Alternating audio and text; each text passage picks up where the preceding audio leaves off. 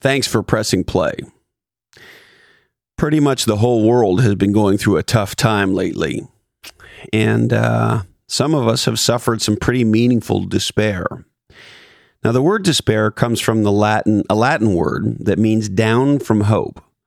You may have heard that diseases of despair, which are things like substance abuse, alcohol dependency, suicidal thoughts and behaviors, are uh, on a big rise. As a matter of fact, according to the medical journal BMJ, diseases of despair have soared in the United States over the past decade, rising 68% between 2009 and 2018. The study also shows suicidal thoughts and behaviors were up 70%. And all of that was, of course, before COVID. And by the way, if you want to dig into the study, uh, visit lochhead.com and uh, you'll find click throughs in the show notes. But as you know, despair doesn't have to mean defeat. Our guest, Eric Jorgensen, is an extraordinary man. His son, William, was born with significant disabilities. You'll hear about those. And while Eric was serving in the United States Navy in some of the toughest places on planet Earth, on aircraft carriers and submarines, his wife, Christine, was William's primary caregiver. When Eric retired from the Navy in 2012, he was very much looking forward to coming home and designing a new life with his family. What you're about to hear is the extraordinary tale of how Eric's life turned to tragedy, the horrible suffering that he endured, and the painful events of Eric and William's life, most recently in 2020. You'll also hear, however, how this real American hero transformed unbearable despair into triumph. This is a deeply human conversation. And it's not a heavy conversation.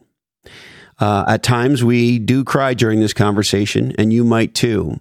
But know ahead of time, this is a deeply uplifting dialogue you're about to listen to uh, about finding uh, real meaning in life. It's a conversation about love and designing your own category in business out of a desire to make a difference for others.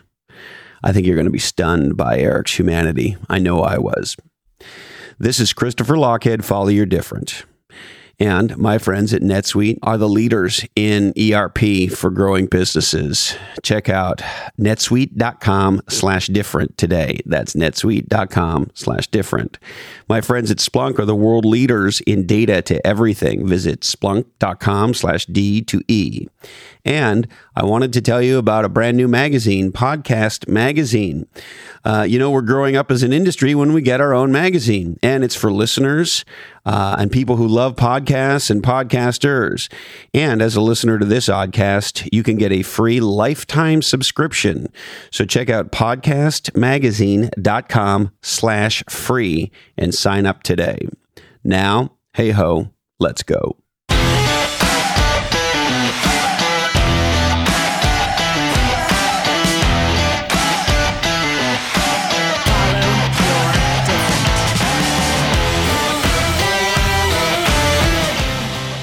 Well, I'm stoked to meet you, and I'm stoked to dig into your life. You've had a pretty extraordinary year, best I can tell.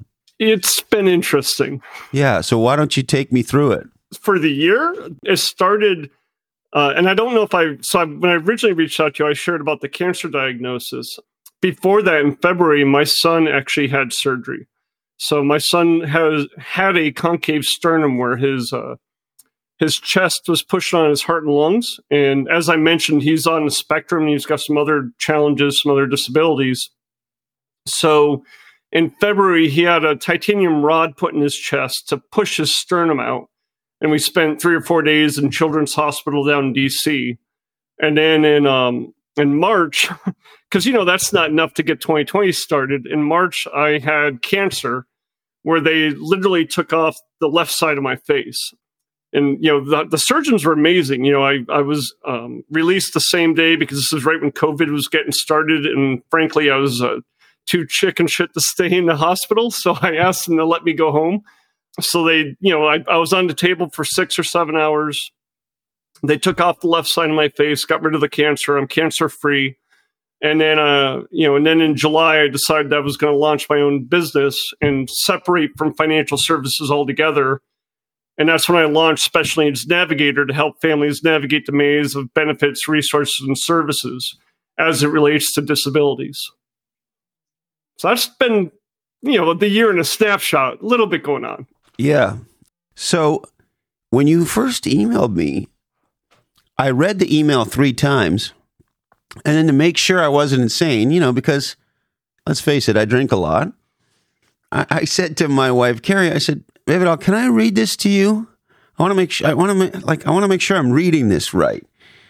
And I got to the, I read her your whole n- message, which was un- unbelievable, had me in tears, Eric.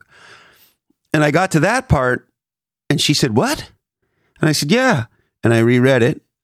So, what does it actually mean to have them take off the left side of your face? What does that mean?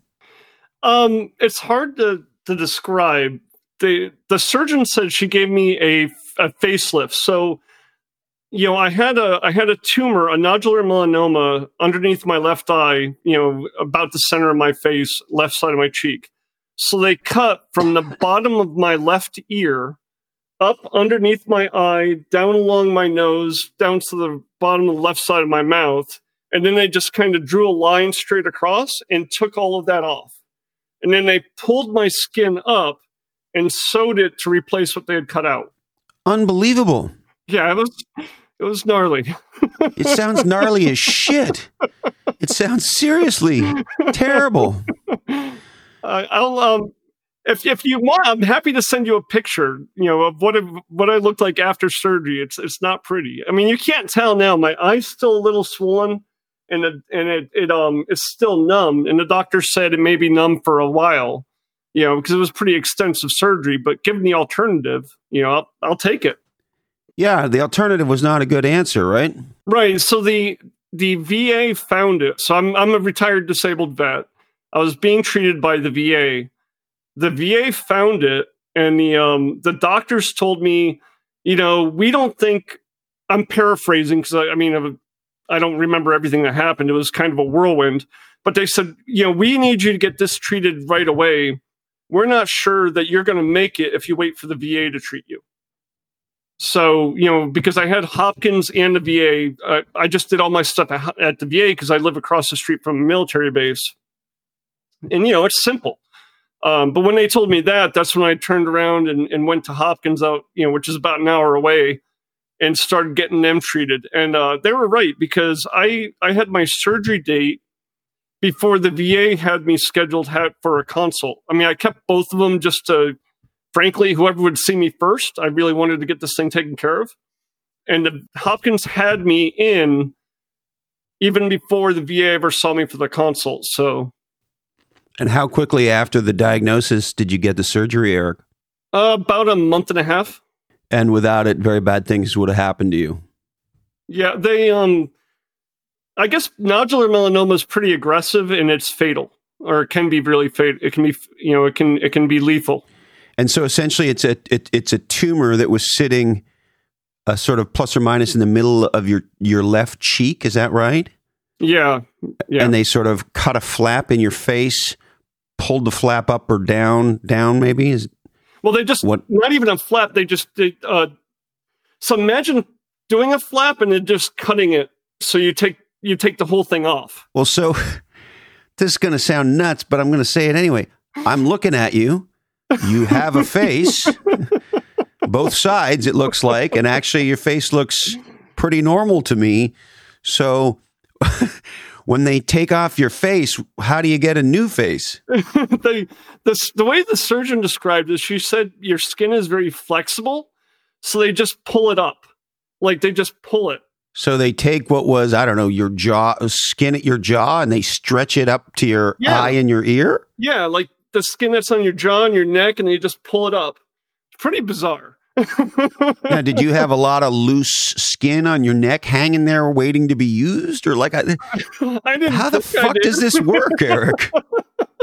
I have no idea, Christopher. It was um, it was insane. I, I, I you know, I um, and I, I, I just can't even imagine it. Right? It's it's you know, I look at the I look at the after surgery pictures, and it's um, you know, like I said, it's pretty gnarly. You know, um, but yeah, she just the way she described it, she just pulled it up, and then um, you know, did her thing. You know, and I don't have a. I mean, I have minimal scarring, which I think is a testimony to the surgeon. You can kind of see a difference on the left side of my face, but the way she did it, she said she um, she purposely did it to follow my laugh lines or whatever your, your your natural wrinkles in your face. And she said she just did that. I mean it's it's almost like an artist. You know what i mean? Uh, would you mind telling me her name? Yo i'm blanking on it right now. I okay well listen she sounds like picasso and it it's it is incredible. Uh, I, i've known some you know surgeons that did a lot of bone work and I, I remember uh, a surgeon once telling me, don't have anybody work on your skeleton who's not a really good carpenter, because that's what we're doing. And I was like, that's so primordial sounding, but I guess it's true, right? If you have some horrible bone work that needs to get done. Um, but in, in this case, she was like an artist uh, because, I mean, obviously you and I aren't in the same room, but I can have a pretty good look at you. And if I didn't, if you didn't tell me, I, just, I wouldn't think anything of it. Yeah, it's it's amazing. I'll I'll um if you you know you've got a pretty strong constitution. I'm happy to send you the after pictures. You know when I came out of the surgery. Um, I mean, I hate to sound weird, but I, yeah, I, I would kind of like to see them.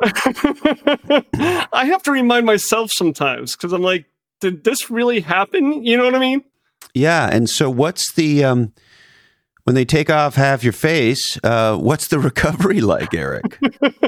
particularly in a COVID environment where, you know, swinging by the hospital to the doctor is not as easy as it would be normally. So I didn't. Um, I recovered from home. I had a drain in the back of my neck that um, was in for I think four or five days, and then I went. I had to go to the hospital get the drain taken out because the drain comes in and it runs along the side of your face, and then you know they took out two lymph nodes too, so I had to go get all that checked out. But most of it was just you know, getting checked out virtually, seeing my oncologist virtually. He reviewed the tumor with me and told me that's how it, that's when I found out what grade it was. It was a grade two A, and um, I guess in the scheme of things, are like four is really bad, and you know one would be zero or one be, would be good. So I was somewhere in the middle, but I didn't need chemo, I didn't need radiation. So, in in terms of recovery, I got really lucky. You know, it was just a matter of taking care of my wound and, and letting it heal. And excuse my ignorance, Eric, but if you were to compare me by way of example, somebody who's never been diagnosed with cancer, and and yourself, you know, what's the likelihood that you're going to get cancer again versus, say, somebody like me who hasn't had it? Again, um, not a medical professional, Christopher, but it's my understanding. I'm um, not either, but Eric, I'll take a look anyway. It's, I used to.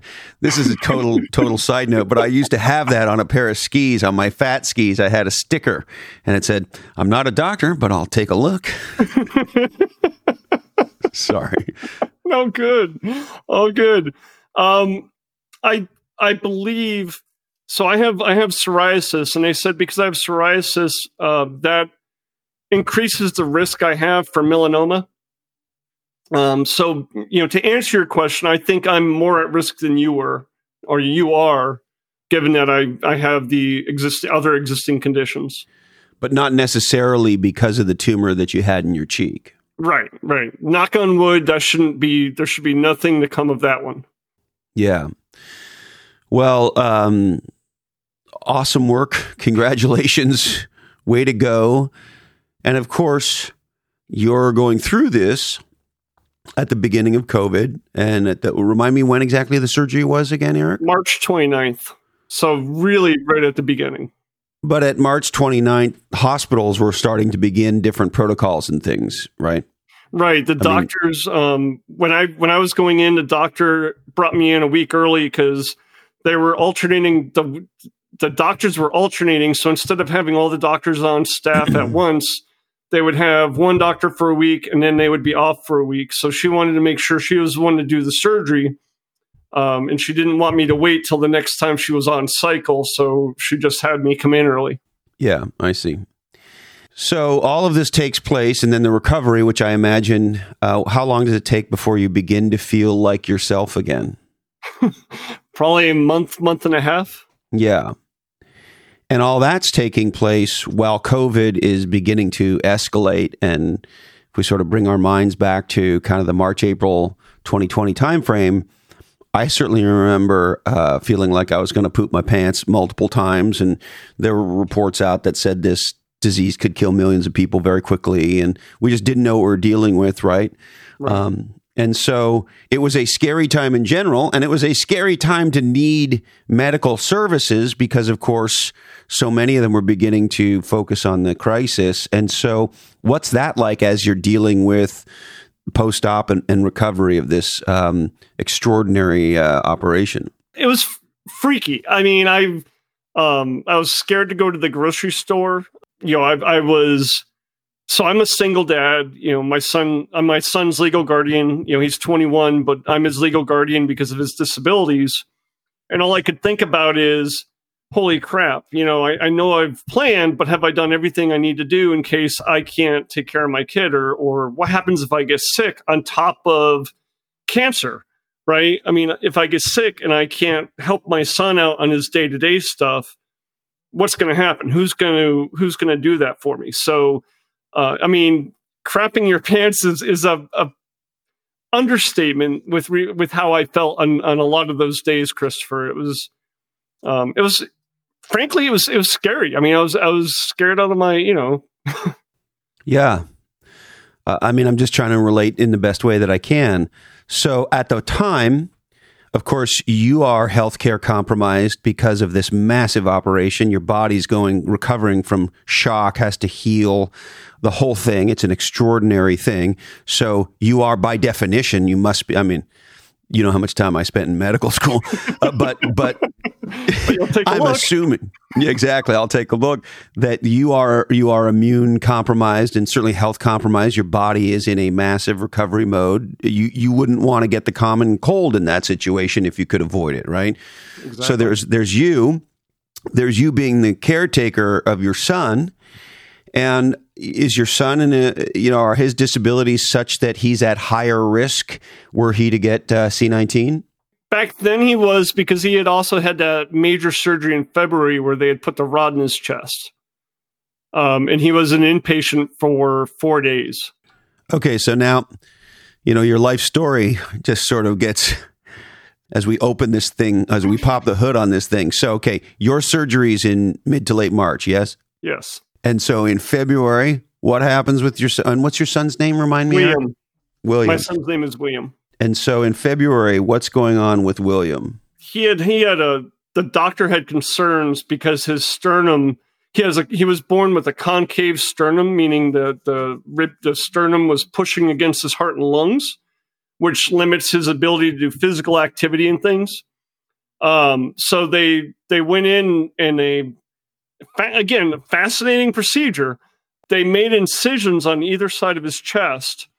They they put a rod in, and it was curved, so it goes in, and then so the the curve the, the curvature is is facing away from the sternum, and then they flip it. I had to Google it to see what it looks like on YouTube because I had no idea but they flipped it and it. I love that you can YouTube anything today. right? like from how to change a tire to how to do this fucking surgery. Okay, so sorry, keep keep going, Eric. It's fascinating. sorry, I.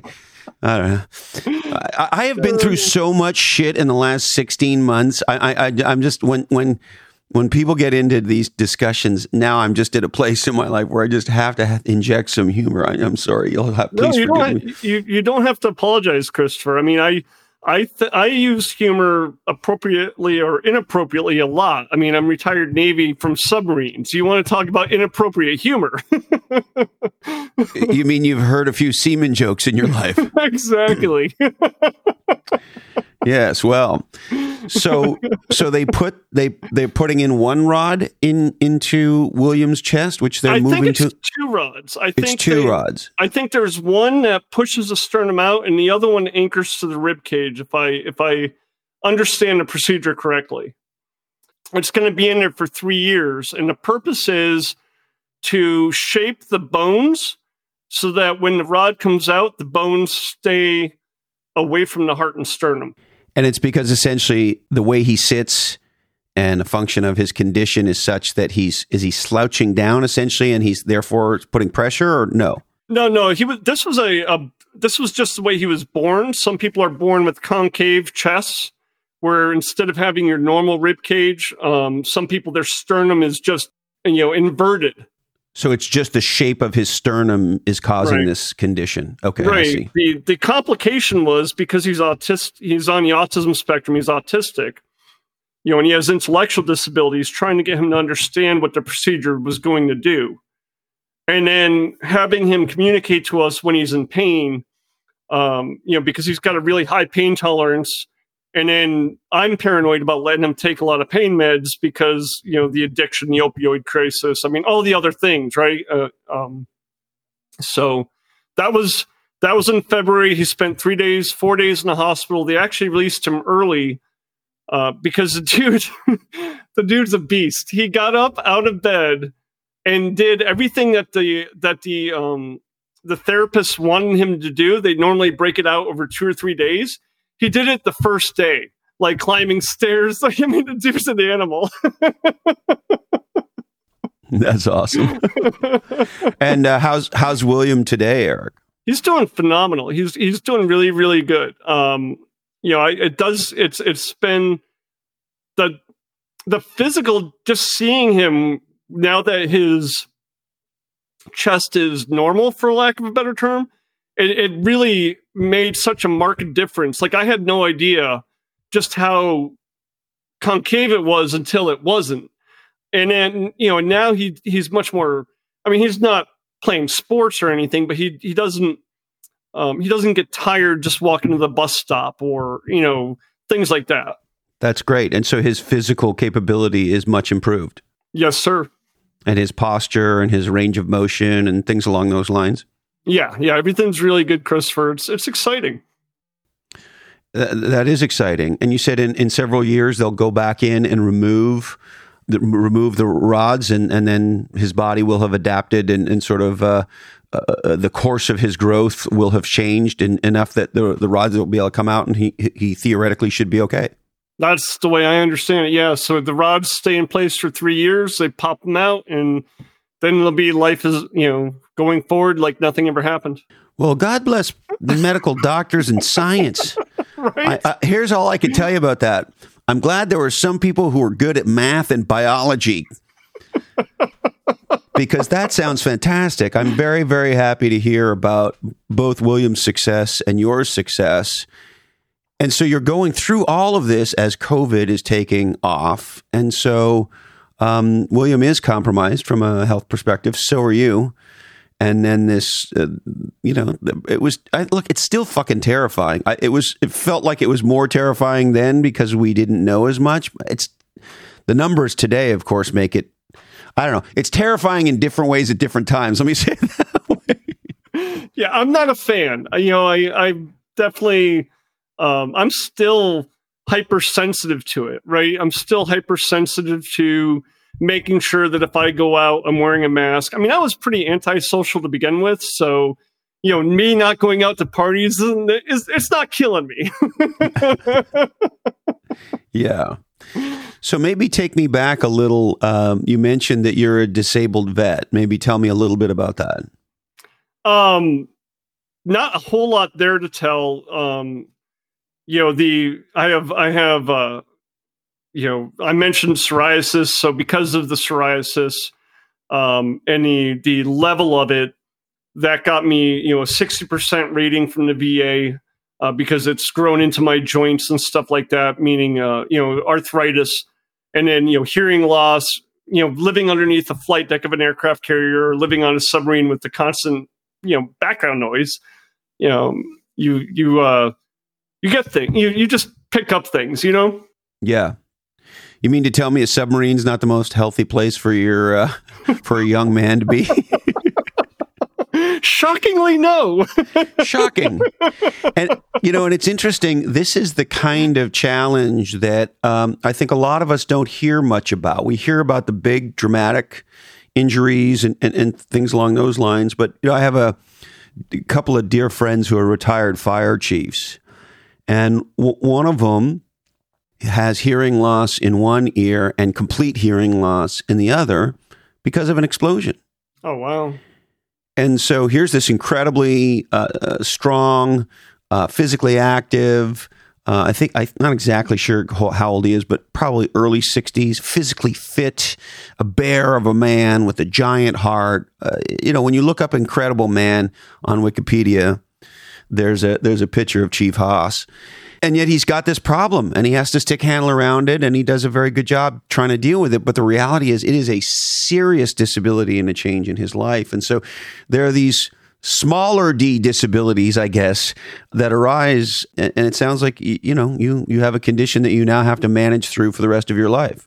Right right. And and you know the uh the va i mean the you know to be fair the va does take care of you when you get approved you know you can go for the health care the rules change. I'm pretty happy. The rules changed back in 2016, so my son will get my pension, or or a portion of my pension when I die. So I mean, the military does take care of us.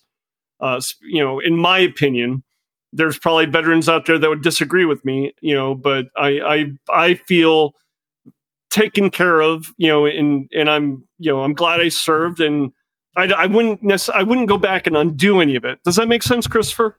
Yeah, completely. Now, um, I know this might be challenging, um, and I don't want to go anywhere you don't want to go, Eric. But maybe tell me a little bit about how you became a single a single parent. Sure. If I pause or or anything, it's it's. Uh, I'm not against sharing. I just still. It's been eight years. I still get kind of um, choked up when I start talking about it. So when I was retiring from the Navy, uh, they have something called terminal leave, which is your last, you know, 30, 60, 90 days in the military. And that's the time for you to start transitioning to become a civilian, job search, you know, just just getting things in place. And I say all of that because the day I was supposed to start my terminal leave, my wife and I were living in Connecticut with William, who at the time was 12 years old, and uh, my wife was was his full time caregiver, doing everything for him.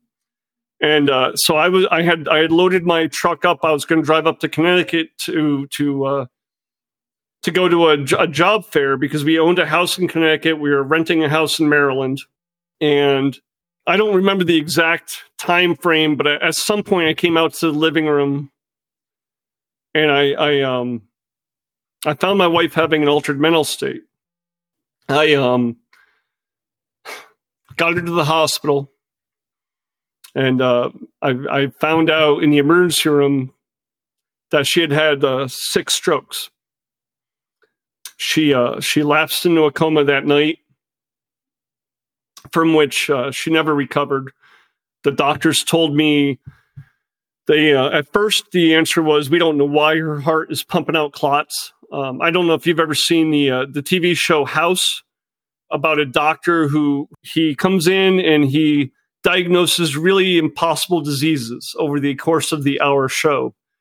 For those of you that have seen House, that's what my life was like. I, I was talking to between 12 to 15 doctors a day, you know, cancer, um, you know, oncologists, urologists, cardiologists. I mean, if there was an IST after their name, I, I mean, I literally had a notebook to write down who I was talking to because I, I couldn't keep track.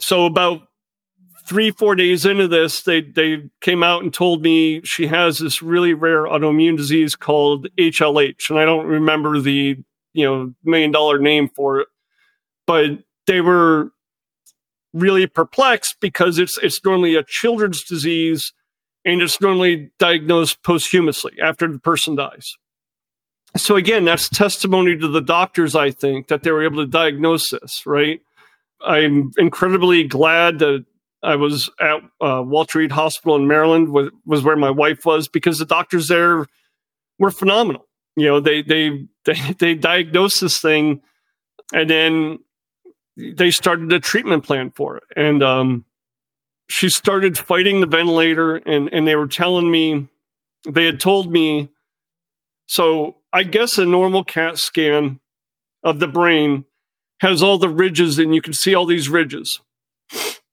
My my wife's CAT scan didn't have any ridges because of how much bleeding in the brain there had been and how much swelling there was. So, you know, they do something called like a med. I think the term they use is medication vacation or sedation vacation when they would when they would take you off the meds to see if you could come out of the medically induced coma to to see if you're responsive, and she wasn't. So um, I ultimately made the decision to take her off life support, and um, she died at 7:59 on April on April 4th. And then um, we buried her over Easter weekend up in Connecticut. So that's how I came to be a widow, a widower. Thank you, Eric. Yeah. What what year was it? 2012. She was uh, 44. And what's her name? Christine. Christine. Well, Eric, God bless Christine, you and William. Thank you, Christopher. And as somebody who's been in that situation,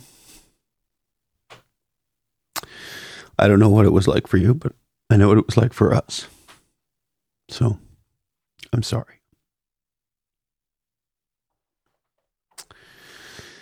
Now you'll have to forgive me.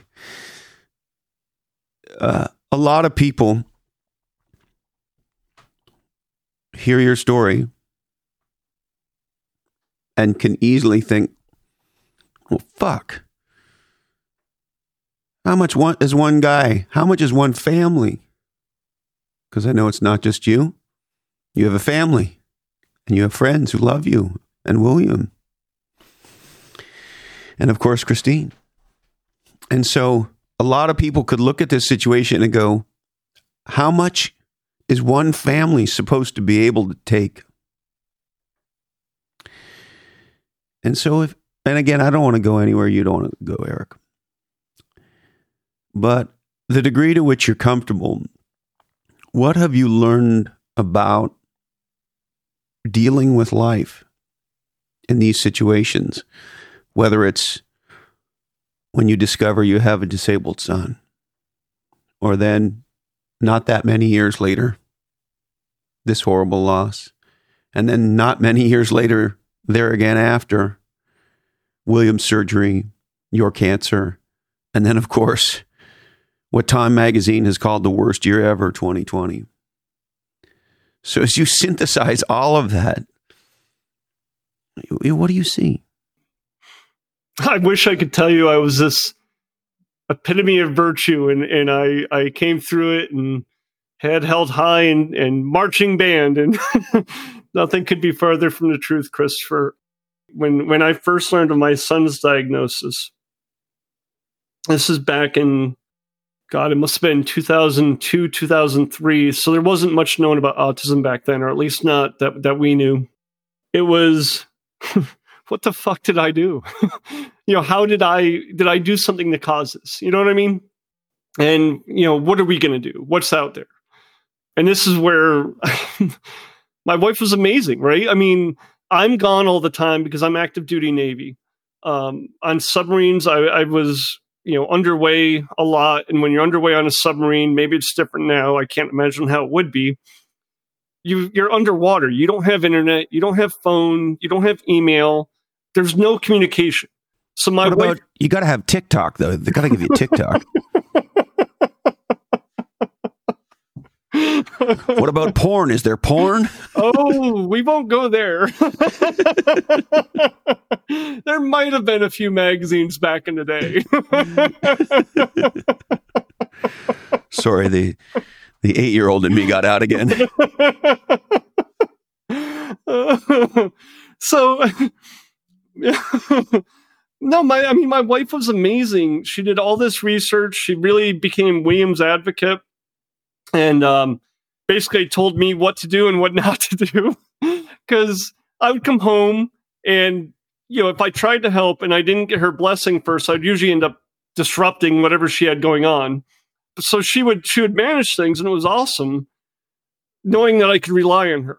and and you know really just kind of go to work, come home, and and I say go to work, come home. That that's that's leave on one day, come home three months later with no communication in between, and, just know everything's been taken care of. I've always found Eric with my wife that no communication for long periods of time is uh, conducive to a good relationship with her.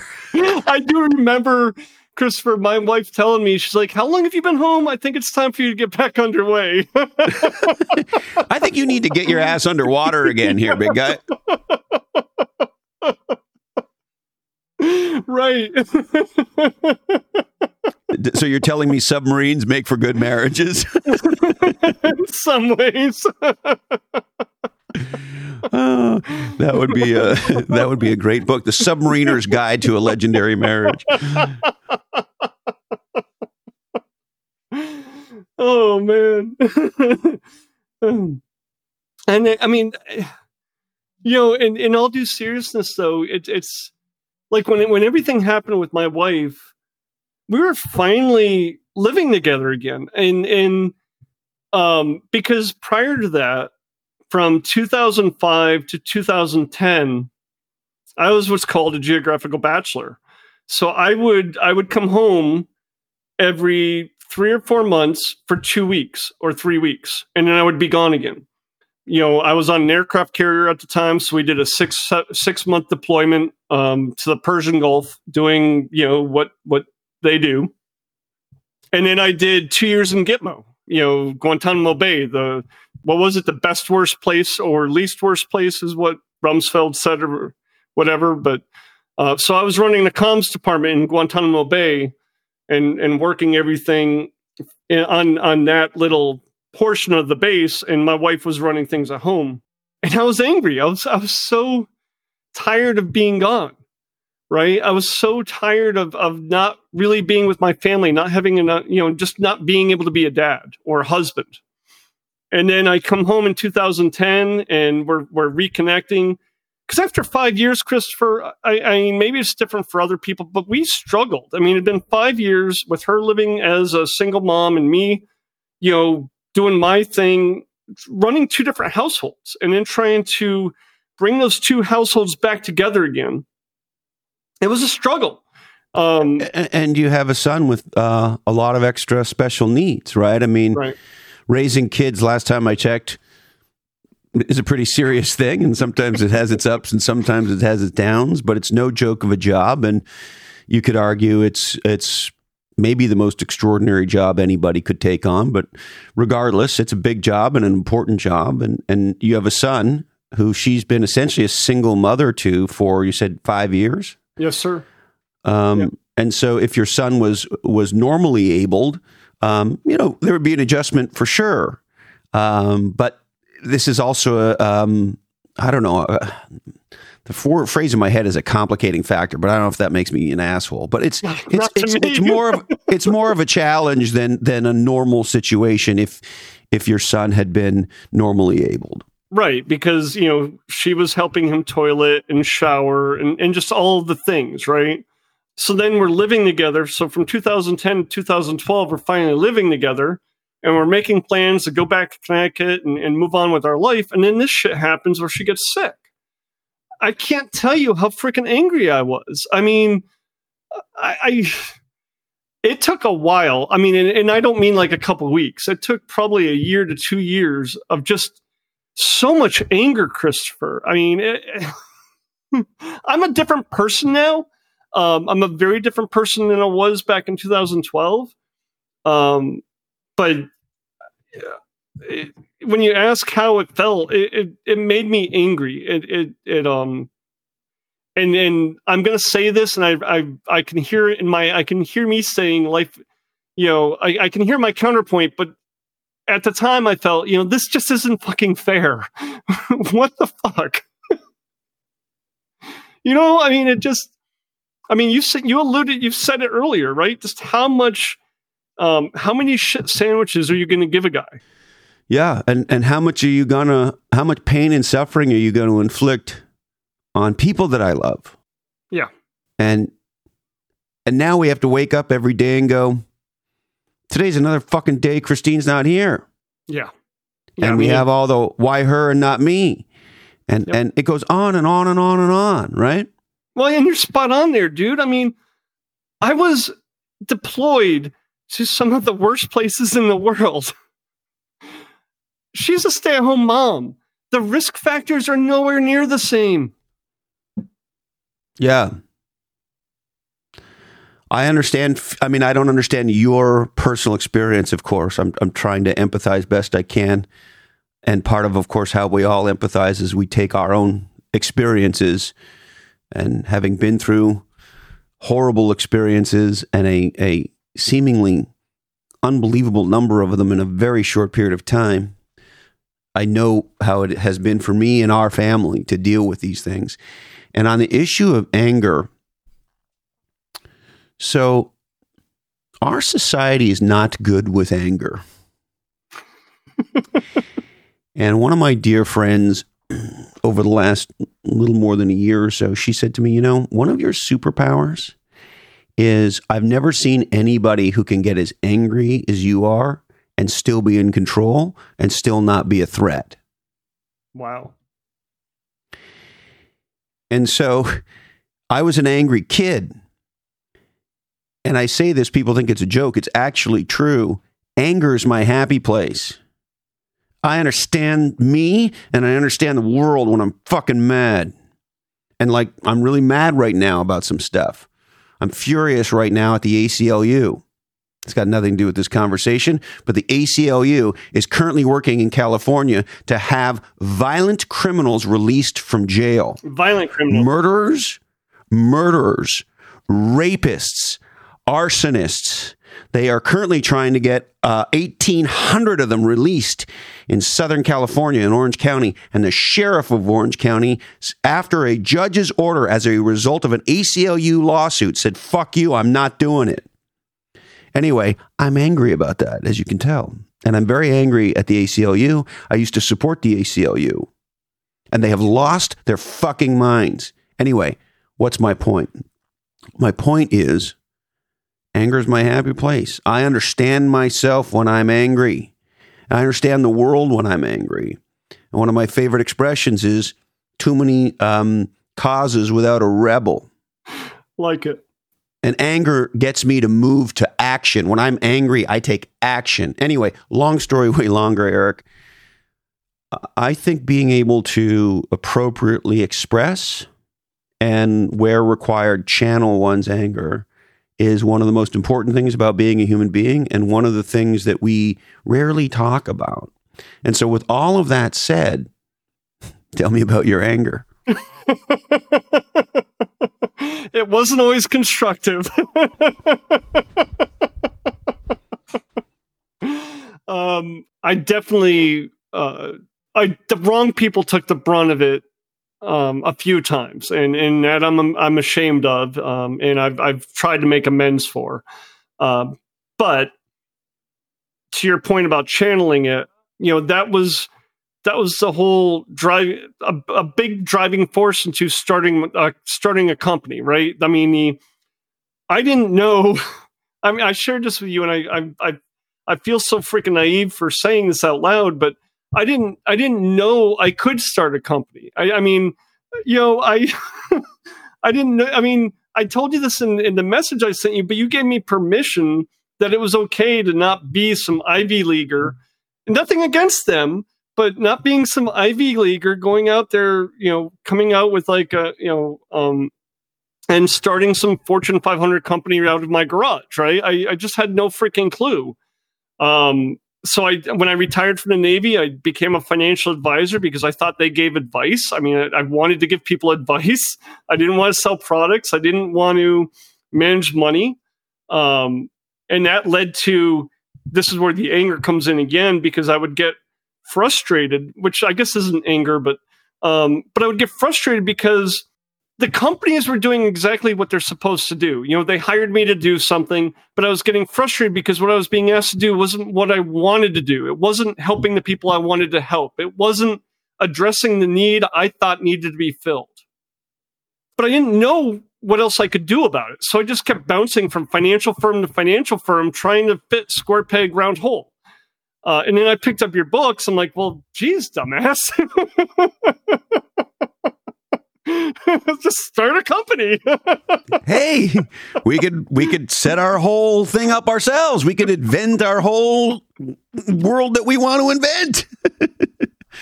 I mean, like I said, as I say it out loud, I'm like, God, dude, you're so freaking naive. but no, but isn't that interesting? Because I think many of us, myself included, look, I needed permission too. There were two guys early in my life. Um, this guy Bix Bixen, who uh, uh, we had on the podcast back back in the early days. Actually, I should see if I could get him back. And then that was more on the personal side. He was a he was he was leading a personal training pr- a program that I took at 18 years old, and I'd never seen somebody who was so self-expressed and so outrageous and so fun. Uh, but at the same time, on his game, he wasn't a clown or a buffoon. He was over the top, but he was fucking the man. And I was like, hmm, that sort of, you know, every once in a while, God taps you on the shoulder and goes, Psst, hey, pay attention over here, eh? And then for me, a couple years later, once I started a company, you know, for the first few years I was in business, Eric, I, I, I, I, I played the role of what I thought a business person was or an entrepreneur was. So I was acting essentially. And then I saw this guy named Larry DeBoever, who who um, was a guru at a conference, and he was a tech guru, like deep tech shit. And he got up, and he was he was a Vietnam vet, by the way, and he had a big fucking scar on his face from a gnarly situation in Vietnam. This Larry was no joke, and and he was a good looking guy, charismatic, and he got up and fucking and he wore, always used to wear suspenders back in the tie days. So he'd take his jacket off at the and he had suspenders and his tie and a white shirt, and he'd be going off and yelling and swearing and calling certain vendors assholes because they did this and you should use this database and whatever the fuck he was talking about. And I had just like the first time I saw Bix I'd never seen anybody in this case in a business context just let it rip. And so, long story way longer, those kinds of people gave me permission. It was like, oh, maybe I don't have to act. Maybe I can just let myself be myself. What what a concept that is. Spot and on. so, what did you discover? Tell me about sort of the aha that has led you to the work that you're doing now. So the the aha, Christopher, was I don't have to play in the in the pre-assigned categories of financial planning or estate planning. I can create my own freaking category. So I did. Um, and I'm finding people really like it. I'm finding that that people it resonates with people, you know. So I create I'm creating the category of special needs planning. It still sounds incredibly arrogant to say it out loud, but um, doesn't to me, does not to me at all. Keep saying it. Look, Muhammad Ali famously said, you know, you got asked by Howard Cosell, why do you keep calling yourself the greatest? He said, well, because if I don't tell people, how are they going to know? I love it. so tell them, tell me.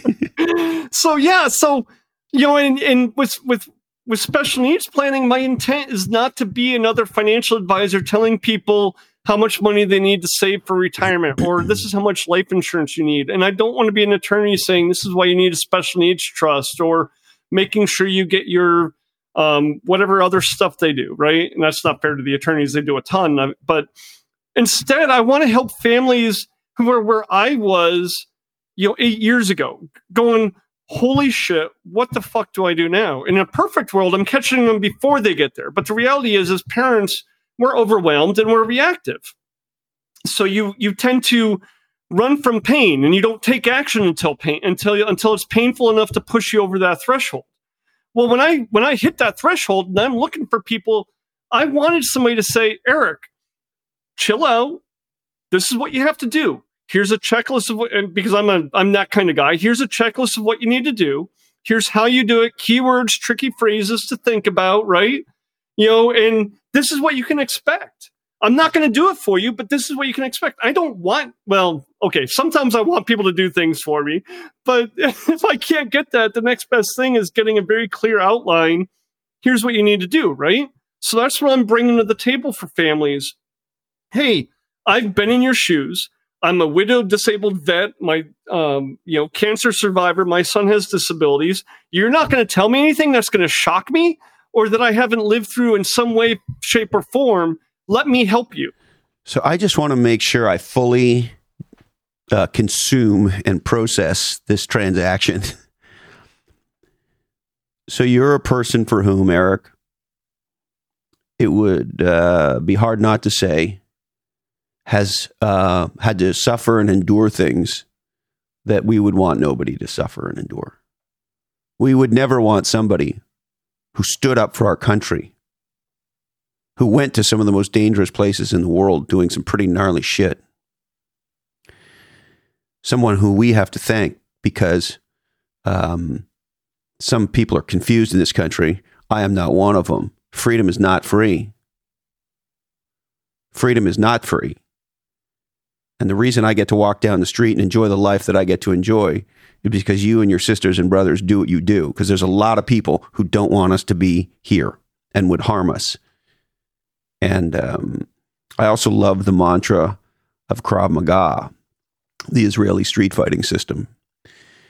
And the mantra is so we may walk in peace.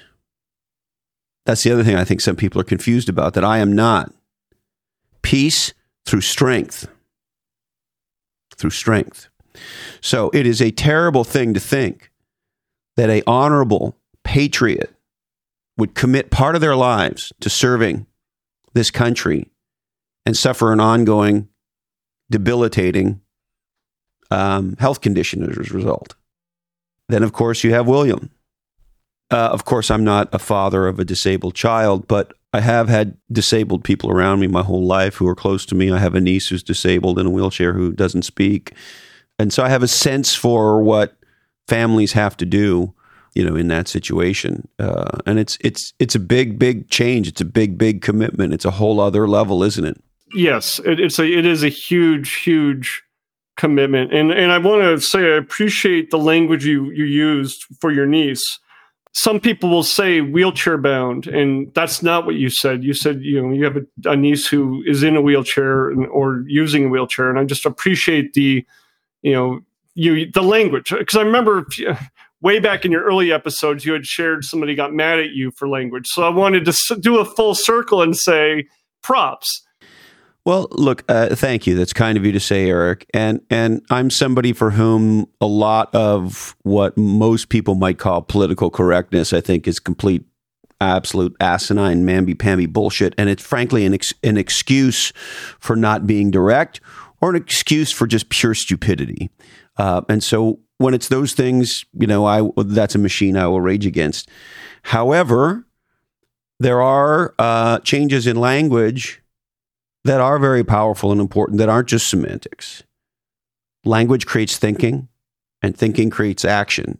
And so I believe it's a good thing that we don't call the people who live on the street what we used to call them when I was a kid, which is winos and bums. We call them homeless people. And uh, I don't know exactly when it started or who started it, but I think calling the shift from disabled to differently abled I think that's that's a kind thing. Uh, and I think what you might be referring to is my um, uh, idiotic use of what today we refer to as the R word. And that's as far as I'll go with that word. But I had a listener explain to me that um, that made me an asshole. He was nicer about it than that. But and I thought, you know what? I didn't I didn't mean it in a in a negative way towards people who are dis- differently abled. Of course not. Um, but it's just a word, you know, we used as kids. I hadn't thought about it. He was right. I was wrong. So I don't use that word anymore. And so I think, you know, we're all trying to navigate this together. There's some things that are politically correct that are asinine, in my opinion. But when there are things that um, really truly hurt a, a, particular group of people, um, it's worth thinking hard about, you know? Yeah. No, I, I agree, Christopher. I mean, I was I chose the name Special Needs Navigator, but I, I was on the fence about that because there are people who will say that the term special needs is offensive. Um, and that you know that they that, that people shouldn't use that shouldn't use that terminology. For me, I wanted to make sure it was something that um, if people are searching for a lot of parents, that's what they're going to look for. They're going to look for special needs because you have special education, you have special needs trusts, right? I mean, so I, am I'm, I'm not doing it in a way to label an, a group.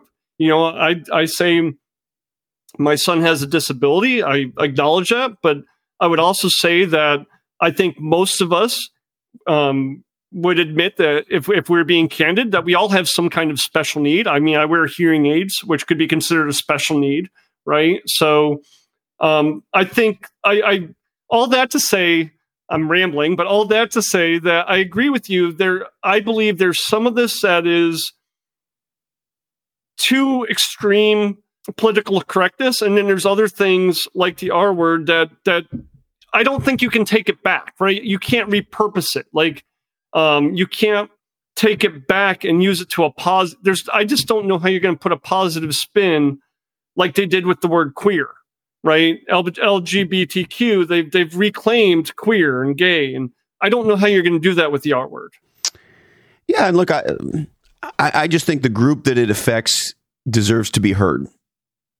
You know, when I was a kid, we'd say the word fag. Yeah. Long before we knew what home, like long before I knew what homosexual was, it was just a way of you know, if you drop the ball at third base, we said that. It was like you're a dummy or you're you're a wimp or you're you know something along those lines. It was there's had, had I had no connotation of what that was as a kid. Right. And then of course as we grew up, it became very clear that you would not say that. And so we I don't I haven't said that word for I you know a very very long time and at least the dot that got connected for me is the R word is like that. So I was like, well, right. I don't say that, so I'm not going to say this either. On the other hand, you know, um, I think fuck is maybe the greatest word in the English language other than love and legendary. Uh, and so, you know, if you don't like that word, well, nah, we're probably not going to hang out.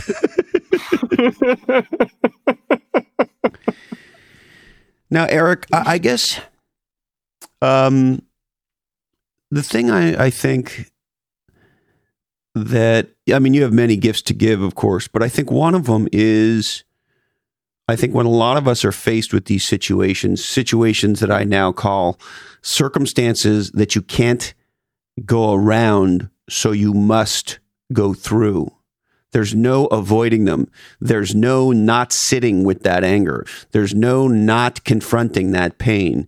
You're driving your car and you're fine, and all of a sudden you're weeping uncontrollably and you have to pull off the highway and you don't know why, and it just fucking happened et cetera, et cetera, et cetera. Those things happen to us when we are forced to face unbearable uh, pain, unbearable loss, uh, unbearable suffering.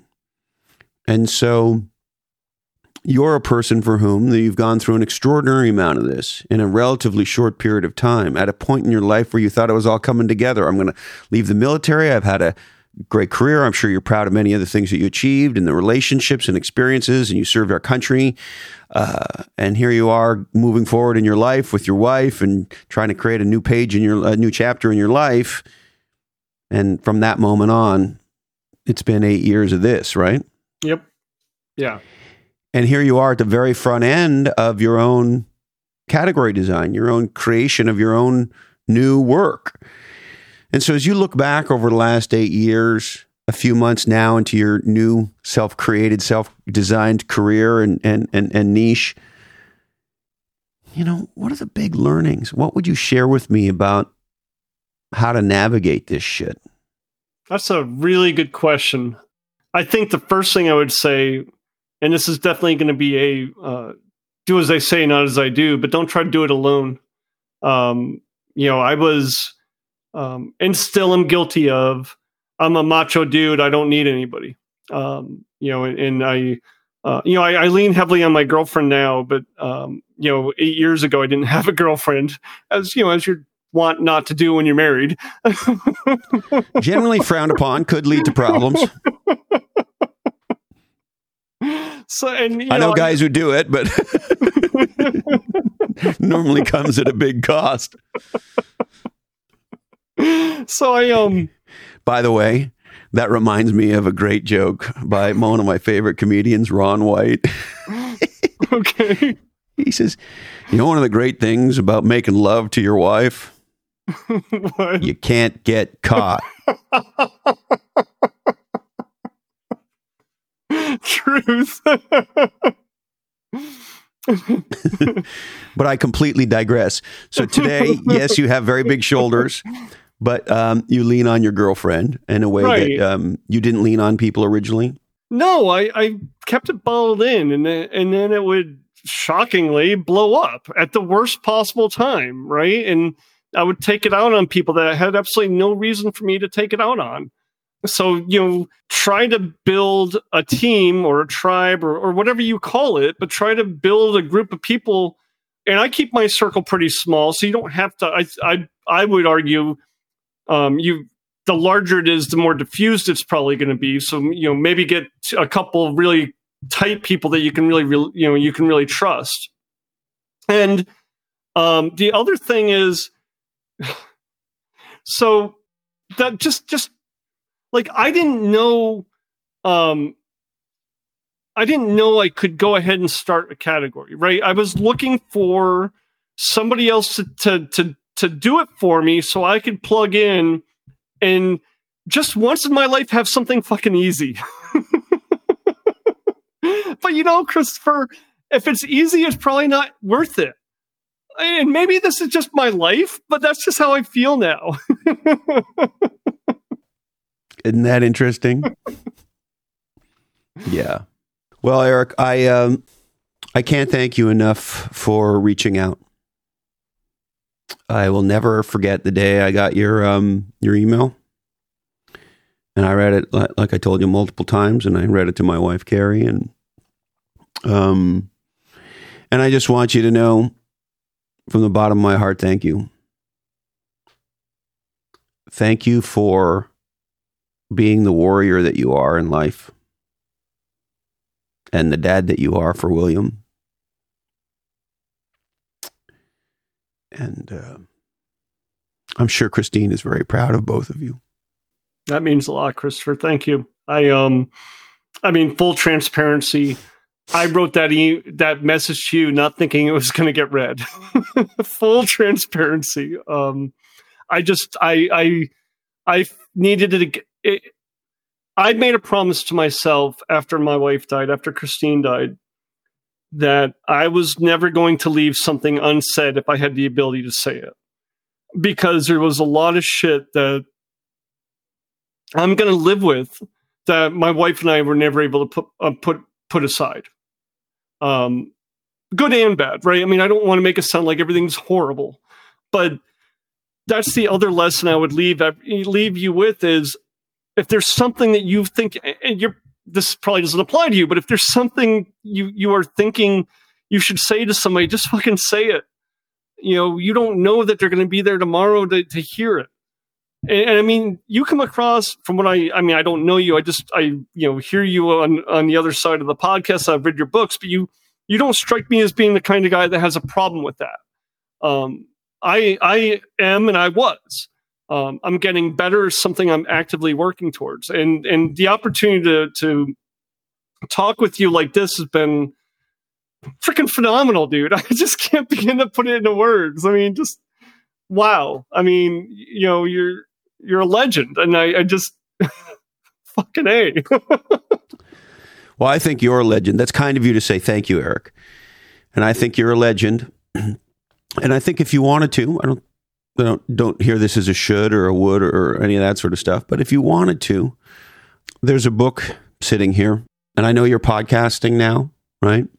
yeah, And uh, you're starting to share a lot, and that's the other thing I love about what you're doing, Eric. And I I realized this a while after uh, after Tushar was murdered, and that was that a horrible experience like that equips you with a set of tools and gives you a place to stand that heretofore you did not have that place to stand.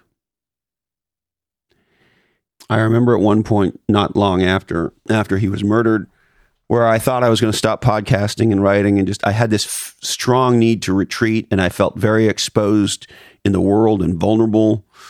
Um, and I remember talking to um, Mike Flynn, the podcaster and entrepreneur and author. He's a deeply, deeply religious man, wonderful man.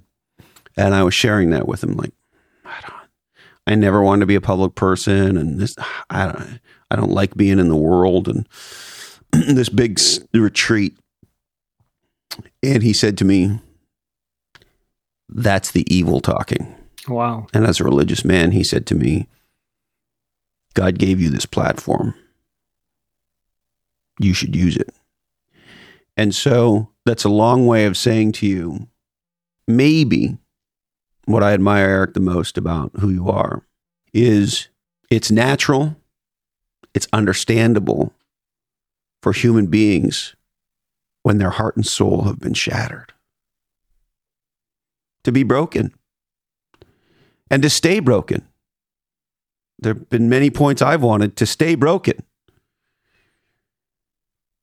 And somewhere along the line, you said, okay, maybe, maybe not.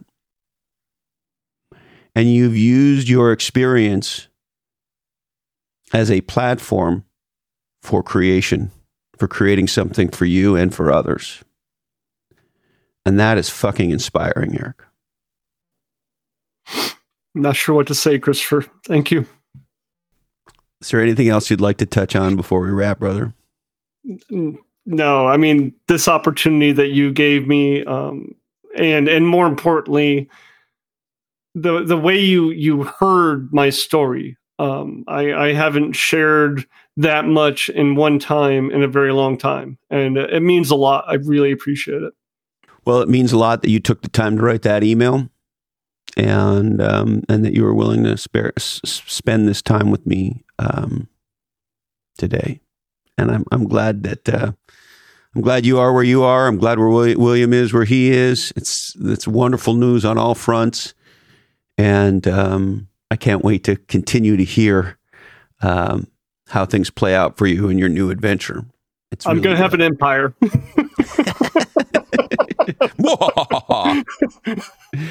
Thank you, brother. Take care, Christopher. you too. Well, there he is, the legendary Eric Jorgensen. And uh, I sure hoped you enjoyed this conversation. And um, I sure hope you share it because I know this conversation with Eric is going to make a gigantic difference to many, many, many people. And also make sure you are subscribed on whatever podcast uh, listening platform you're listening to to this podcast to make sure you get our next episodes. Now, to succeed today, you need every possible advantage, and that's where NetSuite by Oracle comes in, the world's number one cloud business system. With NetSuite, you can manage every penny with precision. As a matter of fact, businesses running NetSuite report cost savings of 50% or more over the cost of running old on premise systems. NetSuite eliminates costly upgrades, in, ex, bleh, expensive infrastructure. and onerous maintenance. With NetSuite, you get built in dashboards and reporting that provides you with summary and detailed views of finance, sales, and service performance. Everything you need to run your business in the cloud. Visit netsuite.com slash different today. That's netsuite.com slash different, where you can set up your free product tour. Now, in challenging times, legendary organizations turn data into doing, and that's where Splunk comes in. They're the leaders in data to everything, bringing data to every question, every decision, and every action in a scalable, reliable data platform for investigating, monitoring, analyzing, and acting on data. Visit my friends at Splunk at splunk.com slash D, the number two, the letter E, and learn how to turn data into doing. That's splunk.com slash D to E. My friends at AtreNet have been building legendary B2B websites in Silicon Valley for over 20 years. Check out atre.net today. My friends at Spiro are the leaders in proactive relationship management. Learn how to turn the power of machine learning and AI into selling and closing business at spiro.ai today. And my friends at bottleneck.online are the leaders in distant assistance. They've been physically distancing before that was even a thing. Visit bottleneck.online today. All right, we would like to thank, of course, our guest today, the legendary Eric Jorgensen. You can find him on the internet at specialneedsnavigator.us. That's specialneedsnavigator.us. And uh, if you're an entrepreneur, if you're in marketing, if you want to increase your revenue, or you want to design a category, why not check out Lochhead on Marketing wherever you get legendary oddcasts? My friends at onelifefullylived.org are the nonprofit helping people dream, live, plan, and dream their best life. If you're looking for a charity to uh, make a difference in some of our most underserved communities, check out the number one, lifefullylive.org. And if you can help our food banks, our homeless shelters, faith based organizations, or any other organization that you care about that is caring for people today, why not dig into your wallet? Need to remind you that today's oddcast is the sole property of the Lochhead Oddcast Network. All rights do remain perturbed. We must warn you that this oddcast clearly is created in a studio that does contain nuts, and the creators of this oddcast were most likely, most certainly, consuming libations. We are produced and edited by the GOAT, the greatest of all time, Jason DeFilippo. Uh, you can check his podcast out. It's called Grumpy Old Geeks. It's amazing. Technical awesomeness and Lochhead.com, built by Jamie J. and Sarah Knox. And when you go to Lochhead.com, sign up for our newsletter. We've got some big news coming soon. Show notes by Diane Gervasio. Remember to listen to Katie Lang. Tom Waits was right. Don't be lame. Get out of the passing lane. Remember that podcasts make legendary gifts, so spread podcasts, not viruses.